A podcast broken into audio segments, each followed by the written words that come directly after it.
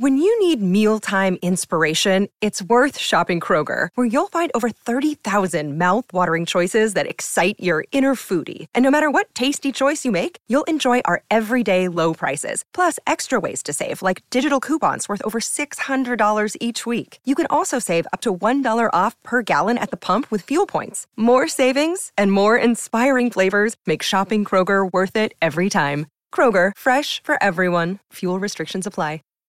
Save big on brunch for mom, all in the Kroger app.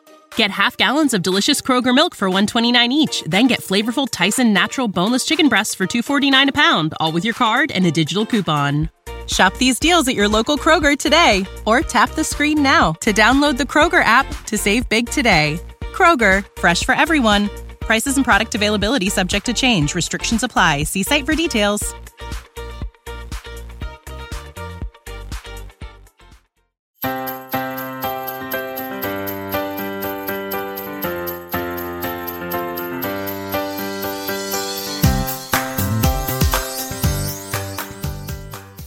Hello, everyone. Hi, friends. Welcome back to Barb Knows Best, the podcast. I am your co host, Michelle Maros, and I am here with my mom, Barb. Hi, Mom. Hi, Michelle. Do you know best today? I do. very cute. Very Good. Very we cute. love to hear it. Very cute. How is it going today? Uh, I'm getting ready to go on a trip tonight, so it's going. It's actually going well. I woke up at 3 a.m. because you know how I am when I'm getting ready to go somewhere. Plus, I went to bed very early last night, so I had a good seven hours sleep. So it's not like I didn't get enough sleep. So yeah, I'm doing really great. One day we'll have to do an episode of just the life of Barb because it is wild. The amount of times that you actually do just wake up at three and stay up is is different. Yes, that- Different than most, I think. that does happen to be one of the special hours sometimes. And I do go to sleep relatively early. I think probably earlier than most people on most nights. So I do get a good night's sleep and I slept really well last night. And I'm, as always, excited about our conversation today. Me too, especially since you so kindly allowed us to record on a travel day. No problem. You are a real team player. No worries, honey. I got you. She's got us. So this week, um, I had a fun idea of a topic. We've done some content on social media on this topic, and I wanted to expound upon it because I think that it's really helpful um, for a lot of us, for me especially. I love it. It's something that kind of goes hand in hand with people pleasing a little bit, but also goes hand in hand with codependency, which there are two things we've already talked about on the podcast. So I think this is this is a very specific. I love this is a very specific episode, and I love these types of conversations where we actually give. Um, I don't know what you call it, like like tips, like do this, do that, do this, do that. This is what works for us. This is what we've tried before. This is what's happening. So I love these kinds of conversations because they're really direct and I think very helpful and useful for life. So Yeah, it's going to be a great episode. it sure is. And I do think it's going to be really helpful. I think you're going to, people, all of you listening are going to get some interesting takes on things. And it's interest. eh, What I find very interesting is what we think is necessary for us to do to live our lives. Mm-hmm. So Well, you know, I think that a lot of times in in these personal development conversations, we talk a lot about things that we could do to live a happier life and how we can show up in ways that will make our lives feel more aligned. Um, but how often do we talk about the things that maybe we don't need to do? oh, true. and get that kind of information of look you can do this this and this but maybe spare yourself from spending your energy in these ways because they're not your job your responsibility not your circus not your monkey Well, and I think too, it'll be a very freeing conversation. I know when, you know, as we as we often say, everything that we share are our own experiences and things that we've been through and the ways we've looked at life and what works best and what doesn't. So I think this will be a very freeing conversation. And for whatever reason, I think it's always fascinating to me. For whatever reason, I don't know why we as humans think that we often need permission Of to course. stop doing something that truly is probably not in our best interest most of the time. So it's very cool because I know when I've shared some of these with close friends or we've done workshops or we've done talks on some of these things, people have come up to us and said, Oh, thank you so much. I needed to hear that today. I'm so happy. I actually feel like I have permission now to stop doing it. And I didn't really like doing it to begin with, or it wasn't serving me, or it definitely wasn't helpful. And it was making my relationships certainly not flow with ease, but more difficult. So, Well, I mean, speaking of permission, it makes perfect sense to me why so many of us live in a a people pleasing, obedient mindset. One of the um, most common games in school was like "Mother, may I?" or "Teacher, may I?" You couldn't do anything without asking for permission. That was like embedded, at least in my age era of growing up. Of you could not move a muscle unless you asked, "May I?" That's very cool, Michelle. I never thought of it that way.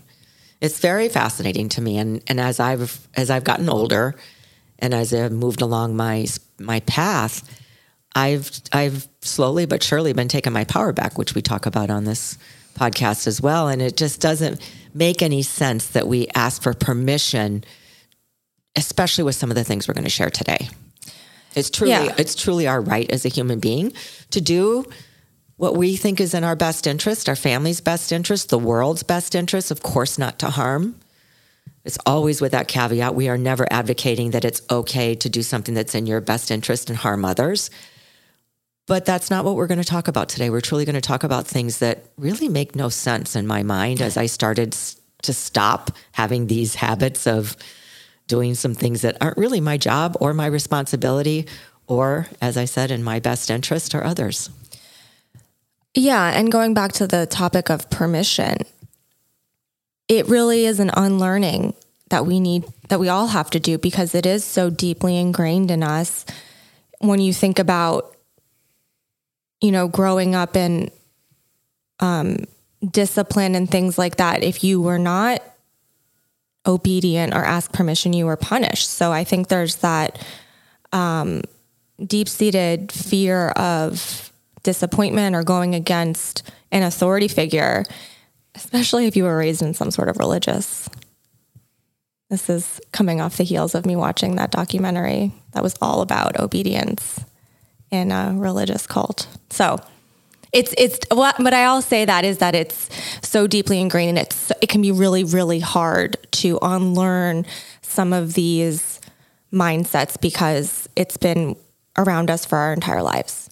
And So don't be hard on yourself if if like this is a little bit maybe even triggering of like uh, no I how could I stop doing this or give my own self permission because this is how I've always lived my life.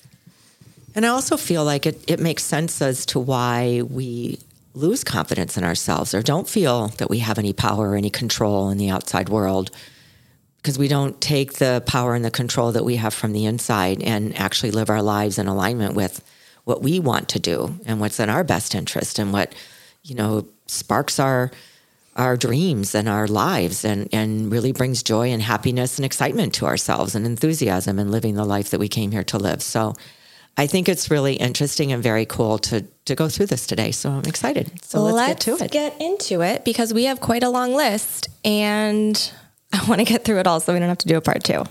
okay, I'm ready. Are you ready? I am. Um, this one is a big one, number one. I feel like this one is one that it might have been hard for you to manage or for you to release from me. Hmm. I also think it's it's it's been one that's been difficult for me. Period with with any relationship. Okay, well, probably. But, But I I, noticed people in know these are what we're kind of going after today are like ten things that Are not your Are job, not your or not your responsibility to let go of the voice inside your mind that this is something that you need to put your energy towards. So, number one is managing other people's moods. Yes, this has been a big one for me because I feel like it's very interesting for me to say this because I think I've said it to you so many times, Michelle, and I've certainly said it very many times in my lifetime. I wake up in a good mood. I wake up truly, I mean, it's my practice. I talk a lot about reflection. I talk a lot about practicing leaving, you know, one day in the day as you go to sleep and then waking up the next day to a brand new day. And I truly practice that. I've been doing that for over 35 years. And so I wake up with the intention of this is a brand new day. I don't want to carry over any of the energy or the mood or the disappointment. And not that please, I'm always saying I don't I'm not perfect at it, but I truly do wake up with the intention and having the energy of this is a brand new day. Good morning. And I mm-hmm. I say this, repeat this to myself before I get out of bed. Thank you for the gift of this new day. So I don't feel that I wake up in a mood but having said that, I used to say to Michelle a lot, I wake up in a great mood. Why are you all ruining it? Why are you all taking my mood and just really bringing it down? So, of course, other people don't have the power to do that. We allow them to do that and not all those things. But so then I would take on the responsibility of figuring out how can I get you or anyone that I was living with or any person that I was in a relationship with, how can I turn that mood around? How can I get you to see that this is a brand new day and this is our one precious life and you know what's happening feel your feelings and let's move on that kind of a thing. So as you can imagine her saying all of those things to me probably didn't get the intended outcome. Well, it usually didn't land very well but I will say, I understand the need to do it, especially if you're someone that grew up in a traumatic or chaotic environment or with people whose moods were very unpredictable. It makes perfect sense to grow up into an adulthood of wanting to be the stabilizer in the, in your life and wanting to be in control 100% um, but it's just not possible to force a mood change and I know as the receiving end of someone who wanted their moods to be managed. First of all, I also was am probably still, but I was a moody teenager, child, young adult. I mean, you lovingly would nickname me Oscar the Grouch sometimes. I think you took that on for yourself because you liked him so much. Ma'am. Yes. you gave me an was, Oscar the Grouch t shirt once. I did. I did. Not in a mean way. I have to say that. It was yeah. always loving. Just because I, I could be, you know, I wasn't a morning person. You would wake up excited. I would wake up saying, go away. I want to go back to sleep. So that's Oscar in and of itself. But as someone who's on the receiving end of someone who wants your moods to be managed, it doesn't land. And so if you're someone who is always trying to jump between a per- people and a situation or smooth out all of the wrinkles in a social situation because you're anxious or afraid of big emotions, just know that trying to control it doesn't work and it's not your job. If someone's showing up to something moody, it's on them to to cultivate the self-awareness to figure out how to be okay. Exactly. And even if they are moody, so what? I think that's what I've learned the most. Not only is it not my job, but you're right. I grew up in a very traumatic, chaotic household. And so I was always trying to manage everybody's moods. And, and because I didn't like confrontation, I didn't like things that were going wrong. I didn't like yelling. I didn't like I didn't like any of that. And I was trying to figure out what could I do. And so I would take on not only the responsibility, but then I, for a while, I started thinking like I, I must be doing something wrong. Right. Because not only would I take on the responsibility of trying to fix everyone in that mood situation, but I'd also say it's got to be my fault. So now what can I do? And I think that that's that's where we get into trouble when we think that we need to manage other people's moods or behaviors or attitudes or whatever word we want to call it because it it really takes away their responsibility in learning whatever it is they need to learn and whatever's happening whatever is happening for them in the moment i think it, as i've grown up i've seen that wow not only is it not my job or not my responsibility i'm really doing a disservice to the other person and to the whole situation by not allowing it to play out and not allowing everyone in the situation to to come to their own realizations of what it is that they're being asked to do in that moment. Right. And you never know why someone is acting the yeah. way that they are. We all wake up and view life through a different lens and have different life experiences. So it's just, we never know. But just to add one more thing, you know, for those of us who kind of identify as empaths, this is one that we very easily can fall into wanting to make everybody okay. And if everybody's not okay, we tend to, you know, absorb and let other people's moods then influence our moods. And I think for me, especially, one of my biggest life lessons has been to not take on the moods of other people and not match an energy just because it's around me. Yes. So just something to be notice in mind, keep in mind. Well, absolutely, because you are an empath, and I think you're right. You you've known that about yourself, and you see that in yourself, and you've done a really great job of noticing it and and finding some detachment from taking on other people's Yeah. energies and other people's moods. Yeah. We can do a whole episode about empaths, I think. It might be I have good. lots of thoughts, and we haven't done that yet, have No, and we get a lot of questions about that in our comments. So? Yeah. All right. okay. Noted. Number two, um, it's not your job to meet society's expectations of who you quote unquote should be, which is obviously something that we've talked about a decent amount on this show. But I think that this is huge. Who made the rules? Who created the timelines? Who says how we show up in the world and what our lives are supposed to look like? When you really zoom out uh, on this topic alone and see why should anybody ha- have a say on what my life looks like? It's actually crazy to, to think about. You know, my life is my life. I have my own wants and needs and wishes and dreams and hopes. And it doesn't have to look anything like yours. And that doesn't mean that one is better than the other. And I think this is such a rampant thing for sure in our country. I don't know if it's worldwide or not, but for sure in our country, it's really rampant. And I, I believe all the work that you and I do with teenagers, especially, we hear that so much from teenagers. You know, I have to do this, I have to do that, I have to be this, I have to go to this school. Uh, I really don't want to. I kind of want to do this. There's I, so I'm thinking that this gets embedded in us at a pretty young age that we've got to measure up. And so I feel really strongly what as, as I've done some work on myself about this that I believe part of the issue with this is there's so many judgments about what is acceptable and what isn't. And there's also so much comparison. If we could just stop with the judgments and stop with the comparisons and really just allow our kids and ourselves to be creative and to go outside the box. We don't need to live in a box. We actually have a whole universe.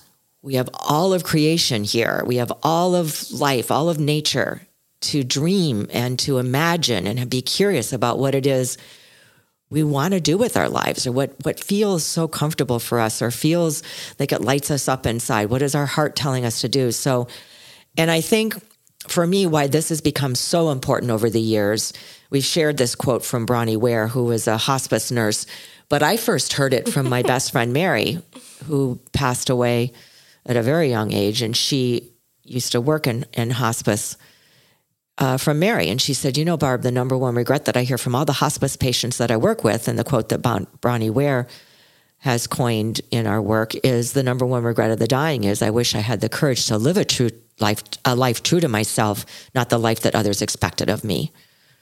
I wish I had the courage to live a life true to myself, not the life others expected of me. And I remember I stopped dead in my tracks when Mary told me this, as we were having a conversation about her work one day. Because I thought, wow, that's the number one regret.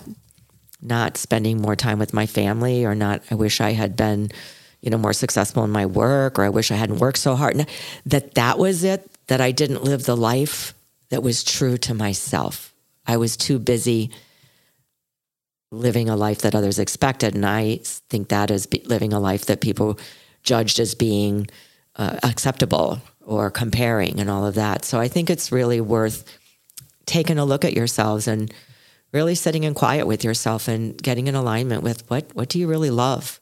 What do you really want and what kind of impact, which are things that we've talked about on these episodes before, instead of feeling like we have to do things, we have to do things. Mm-hmm. Maybe start exploring and opening up the box a little bit and being a little bit more gracious with yourself and step outside and see Right. what's possible or see what the opportunities could be.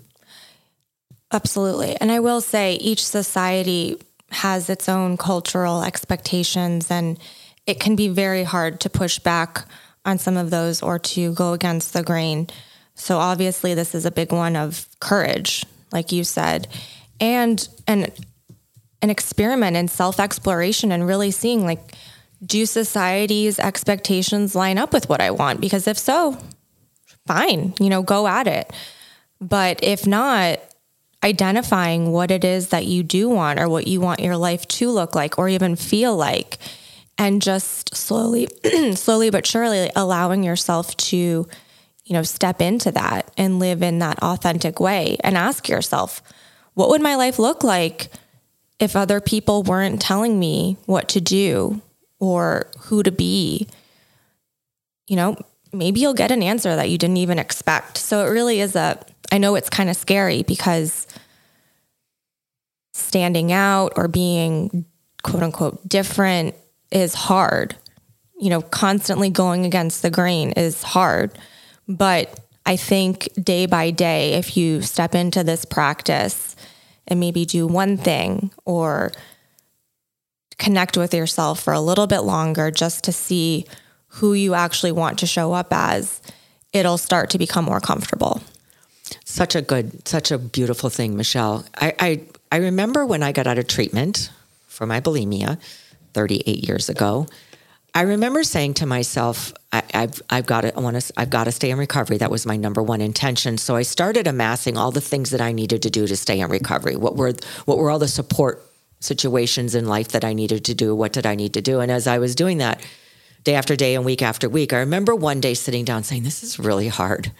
Mm-hmm. This is a lot and this is really hard. And a voice inside of me said, Barb, it's really hard, but it's well worth the journey.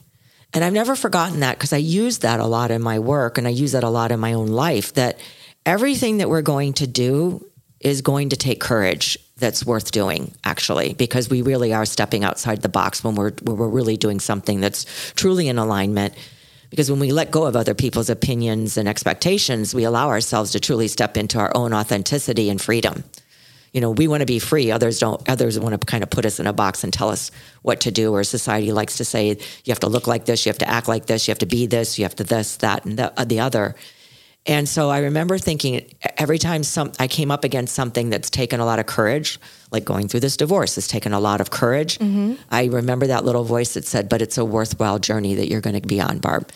So maybe just think about that for a little bit, and little by little, it's baby steps. If you're not, you know, so many.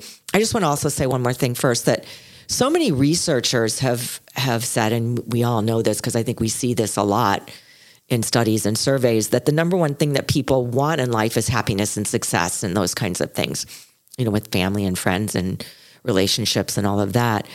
And how can we be happy and feel successful if we're not actually being our authentic selves, feeling free and doing what it is that our that our soul or our heart or our longing is in life. So it just all goes hand in hand. So being cognizant of what it is that you want and being in alignment with that and taking little baby steps to get there, I think is a worthwhile journey. Absolutely. Absolutely. Uh, let's take a break. What's the easiest choice you can make? Window instead of middle seat? Picking a vendor who sends a great gift basket? Outsourcing business tasks you hate? What about selling with Shopify? Whether you're selling a little or a lot, Shopify helps you do your thing, however you cha-ching. Shopify is the global commerce platform that helps you sell at every stage of your business. From the launch your online shop stage to the first real life store stage, all the way to the did we just hit a million orders stage. Shopify's there to help you grow. Whether you're selling scented soap or offering outdoor outfits, Shopify helps you sell. Wherever and whatever you're selling, Shopify's got you covered. Sign up for a $1 per month trial period at shopify.com slash try. Go to shopify.com slash try now to grow your business, no matter what stage you're in. Shopify.com slash try. Prescription products require completion of an online medication consultation with an independent healthcare provider through the LifeMD platform and are only available if prescribed. Subscription required. Individual results may vary. Additional restrictions apply at lifemd.com. Read all warnings before using GLP 1s. Side effects may include a risk of thyroid C cell tumors. Do not use GLP 1s if you or your family have a history of thyroid cancer. If you've struggled for years to lose weight and have given up hope, did you know you can now access GLP 1 prescription medications through LifeMD? LifeMD is now offering eligible patients online access to GLP 1s, the breakthrough prescription medication that can help you lose body fat and weight. Listen to what people are saying. Probably the easiest thing I've ever done. The medication comes in the mail and it's very easy to use. I've been able to live my normal lifestyle and I've lost 20 pounds already and I've never felt better. It changed my life. And here's the best part your insurance may cover 100% of the cost of your medication. So go to trylifemd.com to have your eligibility checked right now. Get started today at trylifemd.com. That's T R Y L I F E M D.com. And we're back. Alrighty, number three, moving right along. You are not responsible for filling your parents' dreams. Kind of goes in alignment with what we just talked about too, a little bit. That Yeah. idea of pressures and I but know a little bit of a different dynamic because sometimes parents can really add an additional um, layer of pressure. Oh, definitely. We talked about that a few minutes ago with the teens that we work with, for sure. For sure. There is an underlying, I mean, even if the parents don't say it, I remember we, I, I grew up poor. I mean, I grew up, we barely had enough money to make ends meet. So I won some scholarships to go to college, but I didn't go. It wasn't enough. And plus, I was working at McDonald's and, you all know my story, became a manager and all of that stuff. And it's what I wanted to do and thought, well, maybe later one day I'll go back to college. But I knew when I made that decision, because I knew that even though we couldn't afford it, my parents, they were going to take out loans or they were going to do whatever it was, I think, because it, in their minds, you have to go to college. I mean, that was just the thing. And so I knew that I was disappointing them and they were incredibly disappointed and just very, very upset, actually. So it's really interesting how we can start little by little to release that need for other people's approval and stand strong in what it is. And I remember feeling like this is what I want to do and this is what I'm going to do. And then ultimately, I ended up owning my own restaurants and all of that. So everyone was happy with what the decision that I made years later. So it's very interesting. And I think one of the reasons they were happy because not only was I successful, I really liked what I was doing. Mm-hmm. I really enjoyed the work that I was doing at the time. So it's it's very interesting. It's difficult with parents, of course, but I think mostly parents want you to be happy. I know my parents wanted me to be happy. I think it's why that they came around and really kind of forgot the fact that I didn't even go to college. And I think if we're happy and comfortable in our own skin, that's the ultimate life that we could live, doing what it is that we're being drawn to do. Yeah. And I think, um, you know, obviously not as a parent, but as someone who had parents, um, if there's a way to just be in a, a safe communication with your child, like check in with yourself about why you're maybe putting pressure. But again, knowing that you can disappoint people and it's okay. Just don't disappoint yourself. It's really important, I think, to do that.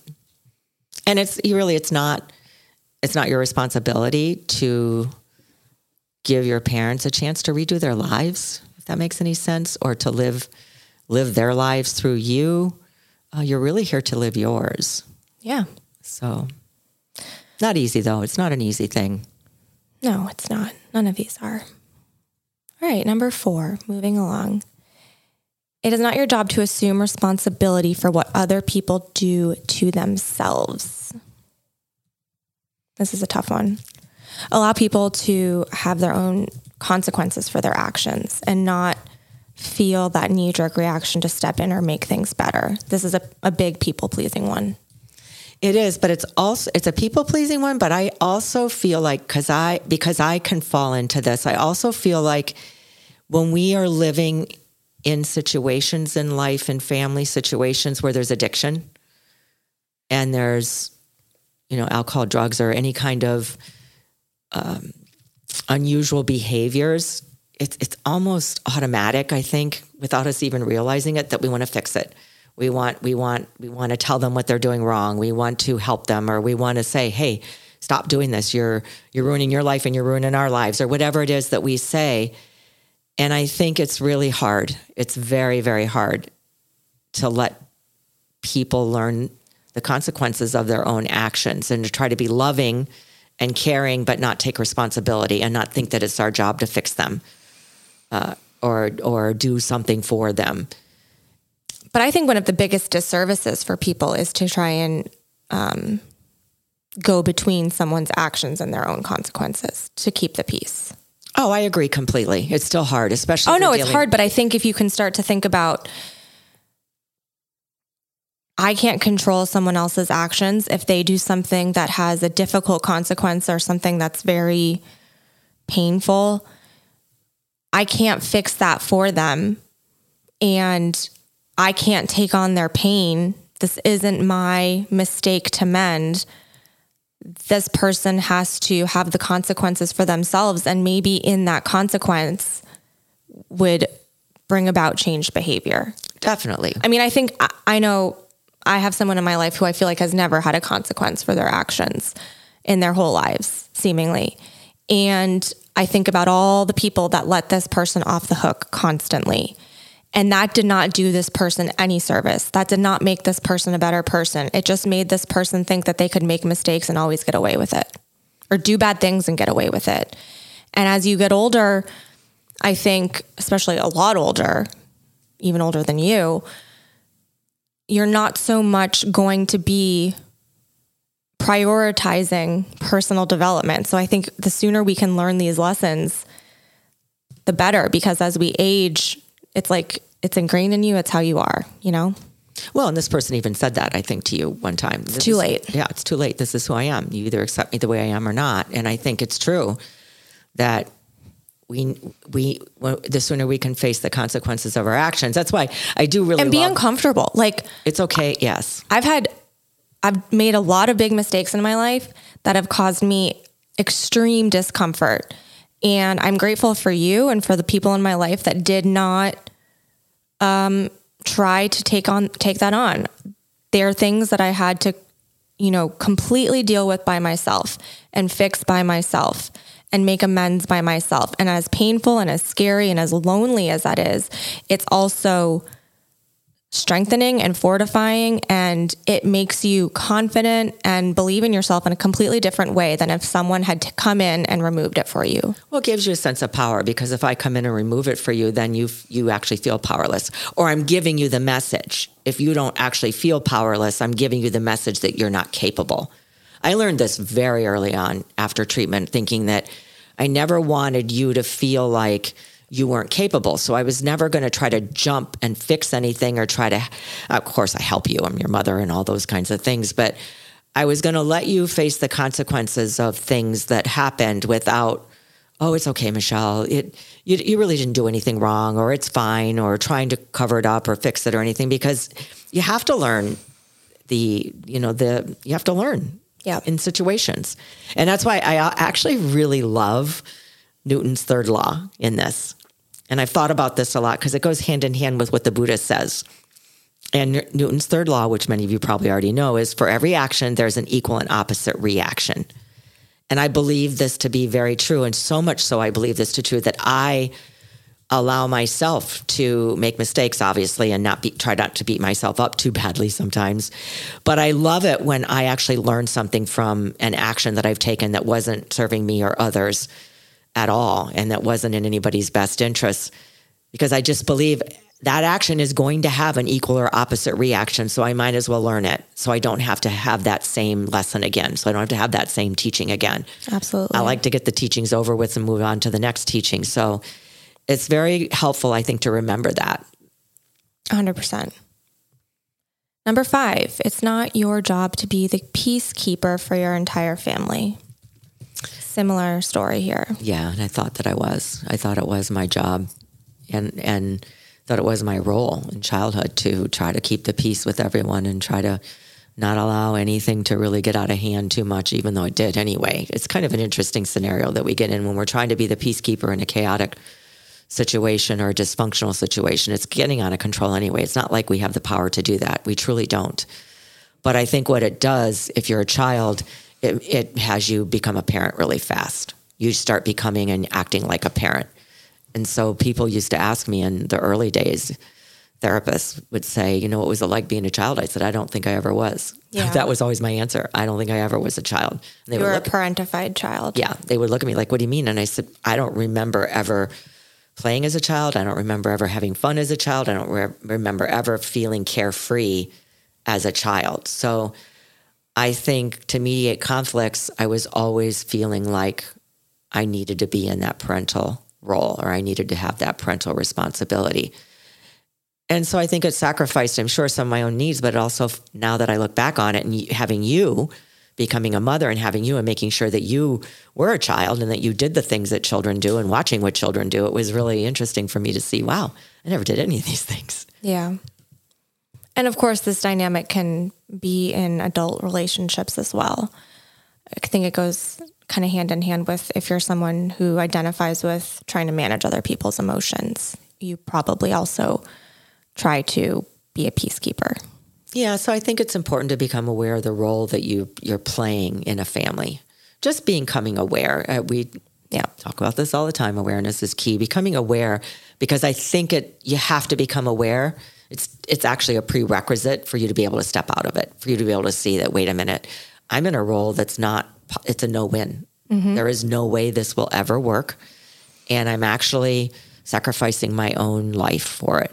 I'm sacrificing my own ability to be able to be happy or to be able to enjoy life moment to moment and just remembering it's not your job to save people from the consequences of actions but yep. that also it's a hard thing because it also means that you have to suffer through the consequences of other people's actions especially if you're a child yes you have to find, it's very layered yeah you have to find ways to manage yourself during it all and then you grow up and you go to therapy and you sort it all out and then you listen to this podcast. Exactly.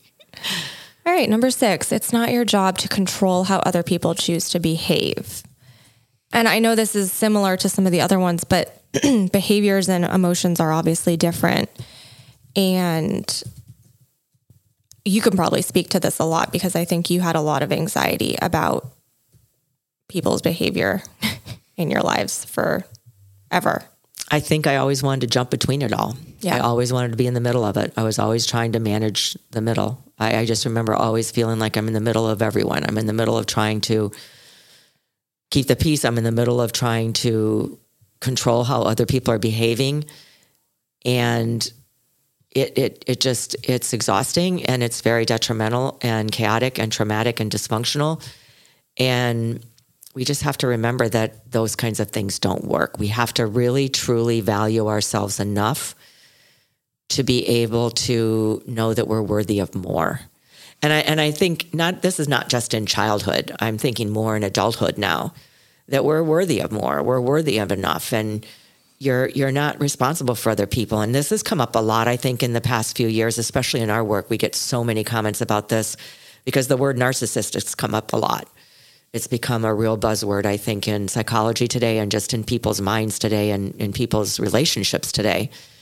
And remembering that if, if the person is truly a narcissist, the definition of a narcissist, there is no controlling that person's behavior and there is no changing that person's behavior. So it's really important to just not try to control or change other people or try to control or change other people's behaviors, understanding that the relationship is not going to be perfect, maybe, or it's not going to look the way you want it to look. And so you try to figure out where your part is in it and what do you want? And what can you deal with? And what can you sit with? And what you what can you not?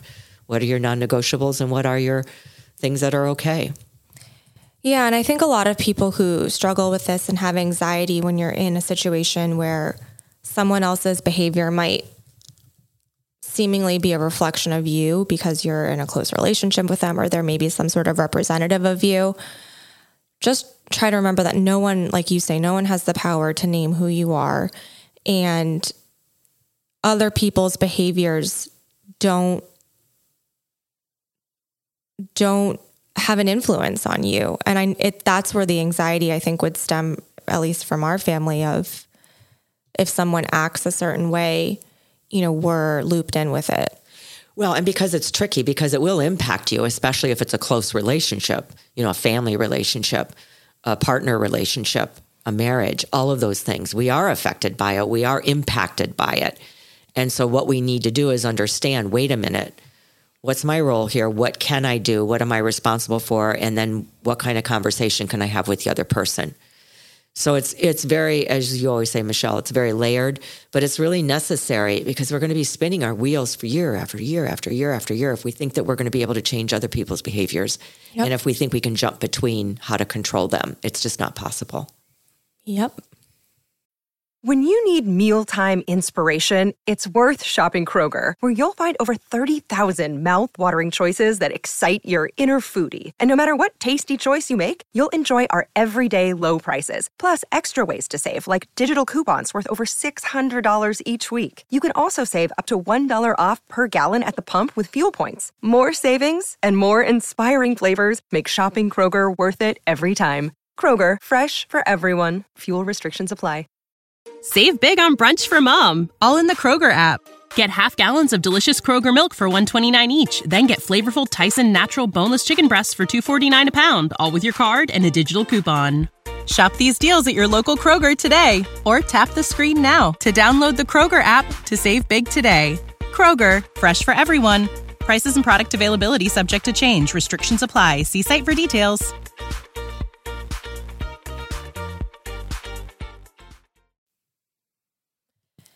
Alrighty, number seven. It's not your job to sacrifice your own basic needs to serve others.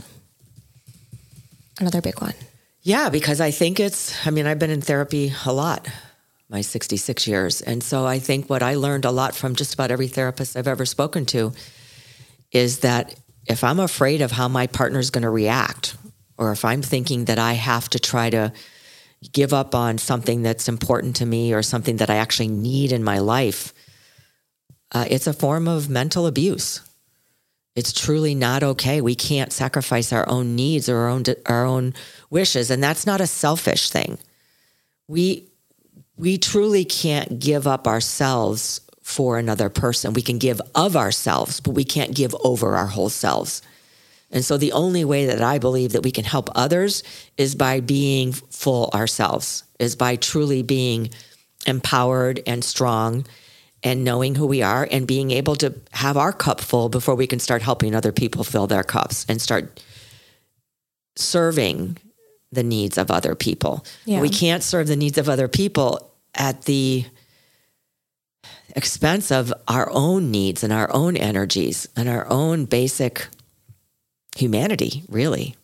Yeah, you know, there's that old quote you can't pour from an empty cup. And this is the epitome of that.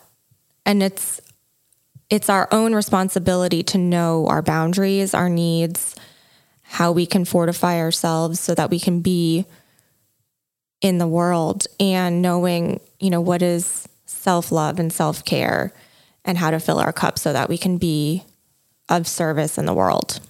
And this kind of goes back to that Bronnie Ware quote, the hospice quote that, you know, if you may think that it's okay to be doing it right now, especially if you're younger, but you know, time marches on and we we grow old if we're fortunate enough to grow old.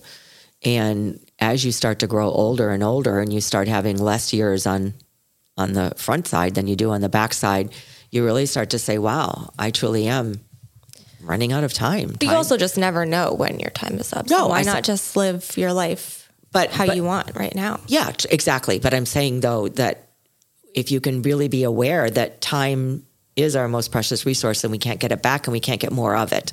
And once you start to realize that, it becomes a very great motivator for not sacrificing your own basic needs and yourself for the needs of another person to make sure that you are full and that you are in knowing that you are enough and worthy is is vital. It is vital to your life, and it's vital to living the life that you came here to live. Yep. And number eight, it is not your job to keep everyone around you happy. I think I really this is kind of goes a little bit hand in hand with managing other people's moods, but it's actually different. It's got a different slant to it. I always felt like I wanted everyone to be happy, and I think it's because I lived in such a chaotic household as a child, and then as an adult, I lived in a very chaotic household. It seems to be what I attracted a lot in my life, and I just wanted everyone to be happy. I just wanted, I just just wanted everyone to be happy, and so I would do things to try to please people. That's how I became a people pleaser. I thought if I please people, they'll be happy. And I think that that not only is not true, I think all of you listening have probably experienced that false statement that pleasing others doesn't make them happy or you happy.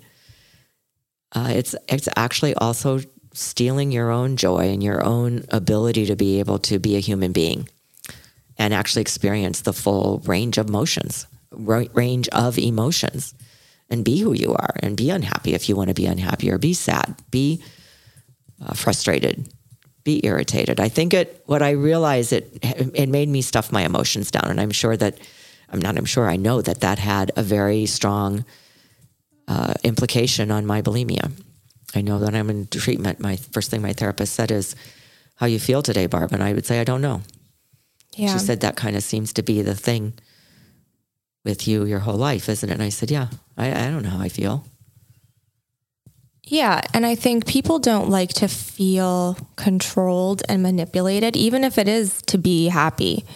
You know, if you're trying to do something to force someone to be happy or to manipulate a situation to have an outcome with what you want, people can feel that. And then that's, I think, what breeds resentment because even if it is, it's like going back to those intentions versus impact conversation even though you intend to do something good by maybe creating a situation that you think would make everybody happy, if it's, you know, in a controlling way or in a manipulative way, people can feel that and that won't necessarily have the impact that you're hoping for and will kind of create even more problems. So, to your point, it's like let people feel their feelings, let people be and accept how they are and know that you can't, you really can't force another feeling on somebody else.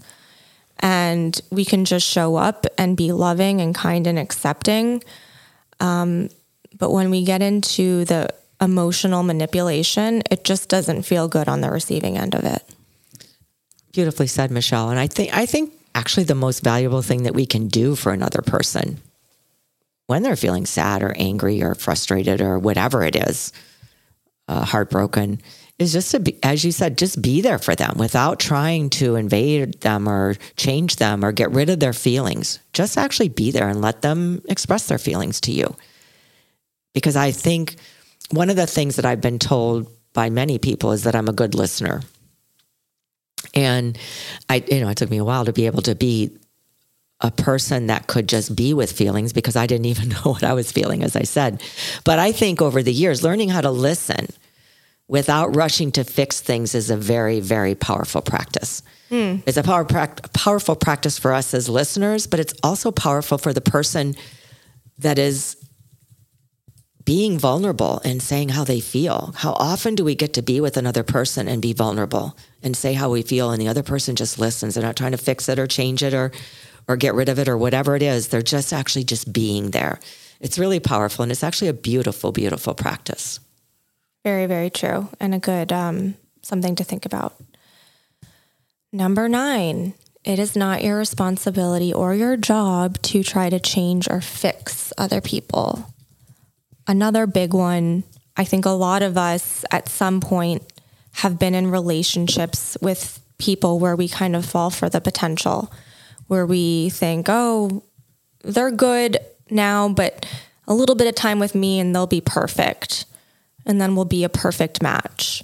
Or, you know, in a few years, they'll learn the lessons that I want them to learn and, and it'll be good. Where I can be a good influence on this person and they'll, they'll be the person that I want them to be, which has a lot of things wrong with it. It, it goes along with the man- manipulation and um, control, but you can't force another person to change. Even if the change that you're trying to force is obviously for the good of that person. Yeah, I think this falls right in alignment with the addiction, mental illness, or any of those kinds of things where we think the other person is harming themselves and really, really going down a path that could could one day kill them or is really causing a lot of turmoil and a lot of dysfunction and chaos and trauma in the immediate family. But I, I, you're right. We can't do anything. We we can just we can just have our own behaviors about it and set boundaries and do all of the things that we need to do, but we can't try to fix them because I fell into that fix it role. I thought it was my job to make sure that you know both my parents were alcoholics. I I got my mom into treatment, all the things, and we can't we can't rescue. I think I, I, I, not I think, I know I became the rescuer. Like I have to fix this. I have to rescue them. They they're gonna they're gonna eventually see that this is ruining their lives and it caused so much trauma and drama and, and chaos in our family structure. They're gonna they're gonna one day see the light. They're gonna one day see the light and it's all gonna be okay. This all has to be okay. This this can't just keep going on like this. This can't be like this. When in reality it could and it did and so our job is to see we can speak our piece and speak our mind and be caring and loving and say, look, this is what I feel and this is what I think is happening and this is what what I'd what I'd love to see. But it is their responsibility if it's an addiction or whatever to get into treatment or recovery. And we can't force people to do anything, as you said, Michelle. But we can be there and love them without thinking that we can fix them or rescue them and have the boundaries that we need for our own mental well being. Yeah. And even if it's not something as serious as addiction, even if it's just a, a difference in values. You can't force someone to have the same values as you. Um, you know, I was in a relationship with someone in my early 20s who really valued going out with friends. And I kept wanting him to value spending more time with me. And that was a constant argument. And I could not force or will that value to change. And it caused a lot of difficulty and hardship and sadness. But ultimately, like that's who he was, and I am who I am, and I could not change him, and he couldn't change me.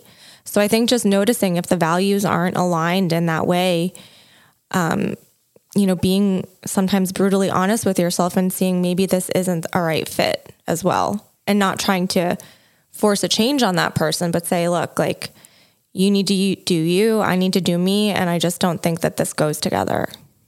And that's also obviously very difficult. But coming to that awareness and that truth is so much less painful than spending years and years and years with some sort of false sense of hope that one day something will change and knowing that that might not even be a possibility. Yeah, and especially if it's one of your non negotiables of something that you need and you deeply desire, thinking one day it'll change or maybe one day you'll be okay without it. It's just, it, it usually just doesn't work that way. It, if it's something that we really, really, really feel like it's important for us, it's a value, as you said, or it's something that we really, really want and it's something that we really value and is important, it's not likely to, that we're going to be all right not having it. Yeah. So it's it is very important to be in alignment and and be honest. Honesty saves everyone's time. Alrighty, and number 10, it is not your responsibility to say yes every time someone wants something from you. If this is such a big one. It's so interesting every time I read this or every time I see this idea or I see comments and it is so hard to say no sometimes. It is really hard. So many people talk about this and I myself even. I just had a situation recently where someone asked me to do something. I said yes and then I I was talking with one of my coworkers and I said, I don't even know why I said yes. I don't even want to say yes. I don't even want to do it. So I think I'm not alone in this. I think we all fall into these situations. And it's so important what I've realized for myself. If since I do struggle with saying no, especially to people that are close friends or especially the people that I truly, truly care about a lot, usually I feel put on the spot. So I just say yes. And it's not really the case. Even if we feel like we're put on the spot, we still can take a pause and say, I'll get back to you. Mm-hmm. And it's so, for me, it's been so important to say that because I would not have fallen into this situation that happened recently if I had said that. So let me get back to you. Let me let me see if that's something I can do. And if we know it's a no, then being honest and saying, you know what, I'd love to be able to do that for you, but I can't. You know, or it's not, it's just not something that I can do right now. Maybe something else will come along, or whatever it is that we feel like we have to say in the situation with who we're dealing with. I don't usually have any trouble saying no if it's if it's not a really close relationship. And I think part of that is this idea, that quote from Paulo Coelho when he says, when you say no to others, make sure you're not saying no to yourself. When you're saying yes to I mean, when you're saying yes, thank you. When you're saying yes to others, make sure you're not saying no to yourself because more often than not, when I would just say yes to people, it, I was saying no to myself. I would go home and say, oh my gosh, why did I say yes? I, I don't want to do this. And it was a practice for me for a long time. I would, it was hard for me not to say no, but then I would force myself to pick up the phone and say, I know that I told you yes, but I actually can't. And that was even harder. So save yourself the trouble by saying no first and not not needing to honor yourself later and say no later. Well, and really think about why you're feeling pressured to say yes to things. And if you're in relationships with people that are going to judge you or treat you differently if you're not always saying yes. Um, I think sometimes we think that if we don't say yes, people won't like us anymore. But I've I'm so grateful that I'm in a stage in my life where I'm in friendships and relationships where I can say no and not feel that pressure. It is, you know, do you want to come? Sorry, I can't. Okay, it's cool. See you next time. It's very hard. It's very interesting. I was talking about this at a workshop once years ago. And during the Q&A someone asked me they said, "Barb, it might be easy for you to say this, but for me it's not because I know if I say no, my friends won't call me back." Yeah, it's sad. or I know that I won't be invited again because it's happened to me so many times if I say no. So I say yes because I want to be invited. And it, it did it, it it actually brought tears to my eyes during this Q&A because I thought there are situations like that. Um, I, I mean, I think there are situations like that and I don't know I don't know. I think I think the answer is just always always doing your best as best you're able to be in alignment with what what feels right for you and feels good for you. And if you're feeling like you need to go, then say yes and go. Like there's no absolutes. I didn't want her to feel like you always, you know, even if she didn't want to go, she often told me later, she said, you know, I didn't want to go and then I went and I had a good time. Mm-hmm. You know, so if you're, it, it, it just really depends. Just here's what I, here's what I've been trying to live by. If I say yes and later I'm really regretting it and ruminating about it and oh my gosh, I don't know why I said yes, I don't want to, blah, blah, then, then, then it, that's a, a red flag for me. Well, it's really all about awareness and understanding yourself and your wants and needs and how you're feeling in a given moment. and not and not needing that yes to have people like you because I think I think I'm sure that that's what I was doing in my early days for sure. And and I'm sure times in the days today you know wanting wanting people to like me or wanting people to think that I'm a good person and that idea we can be a good person and we can be a kind person and we can be a heartfelt person and still say no like it doesn't define us by saying no. It doesn't mean we're not a good person. It doesn't mean we don't have a heart. It doesn't mean that we're not kind. I think it's so crazy that we've aligned goodness and kindness and heartfelt with saying yes. Right. So maybe start if that's if this is a thing for you, start teasing apart that idea that saying yes has to, means all of this and saying no mean, doesn't mean all of this. You can be a good person Absolutely. and be kind-hearted and say no. Yeah, no is not bad. It I mean, it, there's yes and there's no. They're both options for us. So lean into your option of no as well. Love that. Wow, we made it through all 10 in one show. That is a real win for us. Well, I hope this has been helpful for all of you. It's it. They're kind of a lot of them are intertwined with each other. Yeah, they're all nuanced, but I think they're all hopefully helpful for you. Well, really, it's just about getting to know yourself, becoming aware of who you are and what you need and what you want to live your one wild and precious life, being successful and happy and comfortable in your own skin. So, thank you, Michelle, for having Thank this you. conversation Thank you for today. sharing with us. I hope that some of these reminders of things that are not your responsibility were helpful. And even if they're difficult to digest, just sit and think about them and notice how maybe some of these dynamics come up in your lives and just see um, how they show up and how you want to interact with it and maybe how you want to engage differently.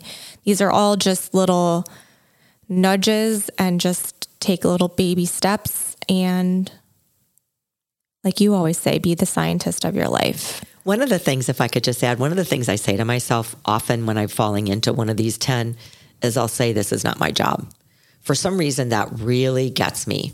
This is not my job, and I'm trying to do a job that I am not responsible for, nor am I capable of doing. Mm-hmm. And it just really puts me in the right space of saying no or not not taking on one of these things because they're truly not these are not your job.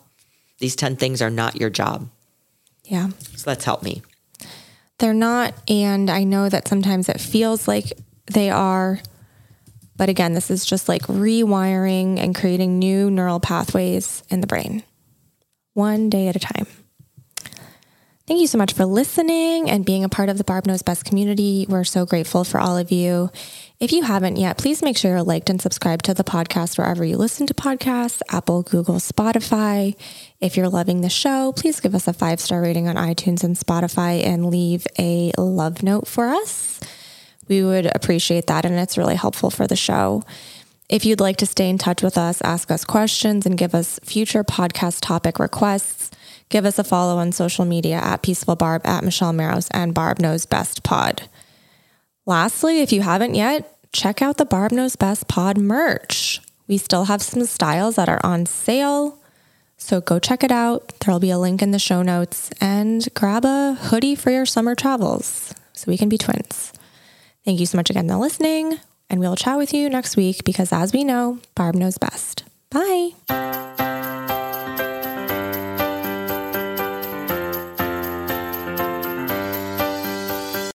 When you need mealtime inspiration, it's worth shopping Kroger, where you'll find over 30,000 mouthwatering choices that excite your inner foodie. And no matter what tasty choice you make, you'll enjoy our everyday low prices, plus extra ways to save, like digital coupons worth over $600 each week. You can also save up to $1 off per gallon at the pump with fuel points. More savings and more inspiring flavors make shopping Kroger worth it every time. Kroger, fresh for everyone. Fuel restrictions apply.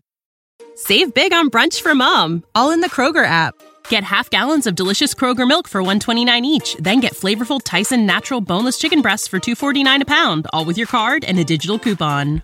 Shop these deals at your local Kroger today or tap the screen now to download the Kroger app to save big today. Kroger, fresh for everyone. Prices and product availability subject to change. Restrictions apply. See site for details.